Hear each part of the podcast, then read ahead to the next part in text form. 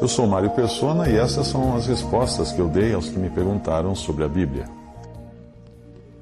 Você escreveu perguntando se eu leio qualquer livro cristão ou evangélico. Não, eu não leio qualquer livro cristão ou evangélico. Eu procuro selecionar e julgar as coisas que eu leio, porque hoje existe muito lixo impresso com o nome de cristão ou evangélico.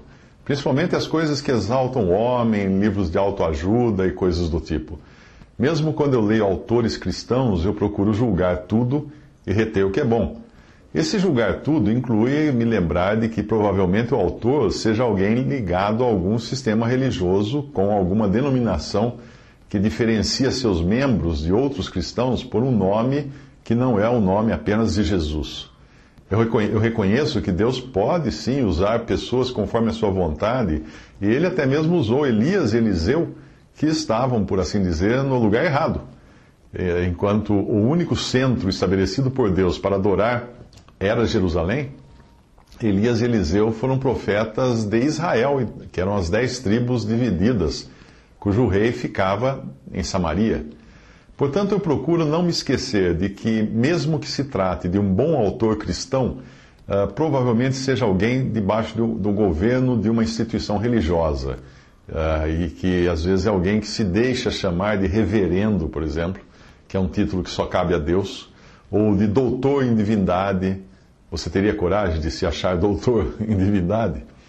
Alguns desses autores são inocentes no sentido de que eles aprenderam assim, eles nunca pararam para pensar no quão antibíblica eram algumas práticas que eles receberam de herança das denominações onde estão.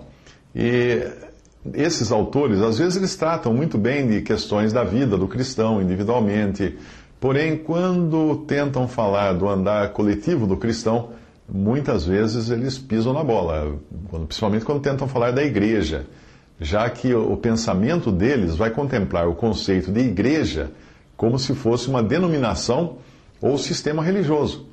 Ao falar da cristandade como um todo, um autor assim provavelmente irá sugerir fazer algo com aquilo que a palavra de Deus chama de campo de joio e trigo, massa levedada, grande casa onde há vasos de honra e desonra, ou grande árvore onde há aves de toda espécie. Quem está dentro dos sistemas religiosos criados pelo, criados pelo homem dificilmente consegue enxergar os erros desse sistema. Quem está dentro da garrafa não consegue ver o rótulo. É por isso que você vê muitos autores falando assim: não, nós precisamos que a igreja mude para ser assim, para ser assado. Ele está falando da cristandade, ele está falando dos, da união dos sistemas religiosos do mundo, ele está falando uma coisa que não, não tem na palavra de Deus. Eu aconselho você a ler atentamente 2 Timóteo e não se esquecer de que a palavra de Deus nos alerta para os últimos dias, para o tempo quando você encontra de tudo na grande casa da profissão cristã.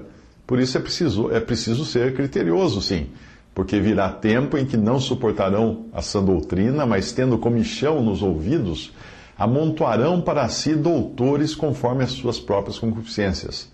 2 Timóteo 4,3. Esse tempo de 2 Timóteo 4 é hoje. E esses doutores, segundo as suas próprias concupiscências, enchem as estantes das livrarias cristãs, evangélicas, católicas, etc.